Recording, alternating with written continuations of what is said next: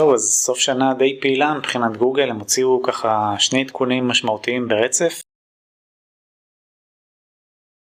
בחודש דצמבר 2022, אחד מהם זה ה-Helpful Content זה עדכון שמתייחס יותר לתוכן אמור לדרג יותר אה, תוכן מועיל בתוצאות. כבר שמענו הרבה סיפורים כאלה העדכון היותר מעניין לדעתי זה העדכון שבא אחריו עדכון שמתייחס לספאם של לינקים כמו סטייל פינגווין כזה אבל זה משהו שיותר מבוסס בינה מלאכותית ודברים כאלה ובגדול הרעיון הוא שגוגל אמורים לזהות אתרים שכל ייעודם זה להוציא קישורים ובכלל להילחם בקישורים שנוצרו בצורה מלאכותית קישורים קנויים קישורים שנועדו לעשות מניפולציה אינדיקציה על תוצאות החיפוש שזה תכלס כמעט כל הכישורים שעושים במסגרת uh, קידום אורגני. עכשיו מכל מיני בדיקות שאני עשיתי ואני אומר את זה בהסתייגות כי זה עדיין עוד נורא טרי נורא מוקדם העדכון עוד לא הסתיים לוקח בדרך כלל שבועיים עד שזה מתייצב בינתיים רואים הרבה מאוד uh, שינויים בתוצאות בחלק מהמקרים שינויים די uh, מטורפים.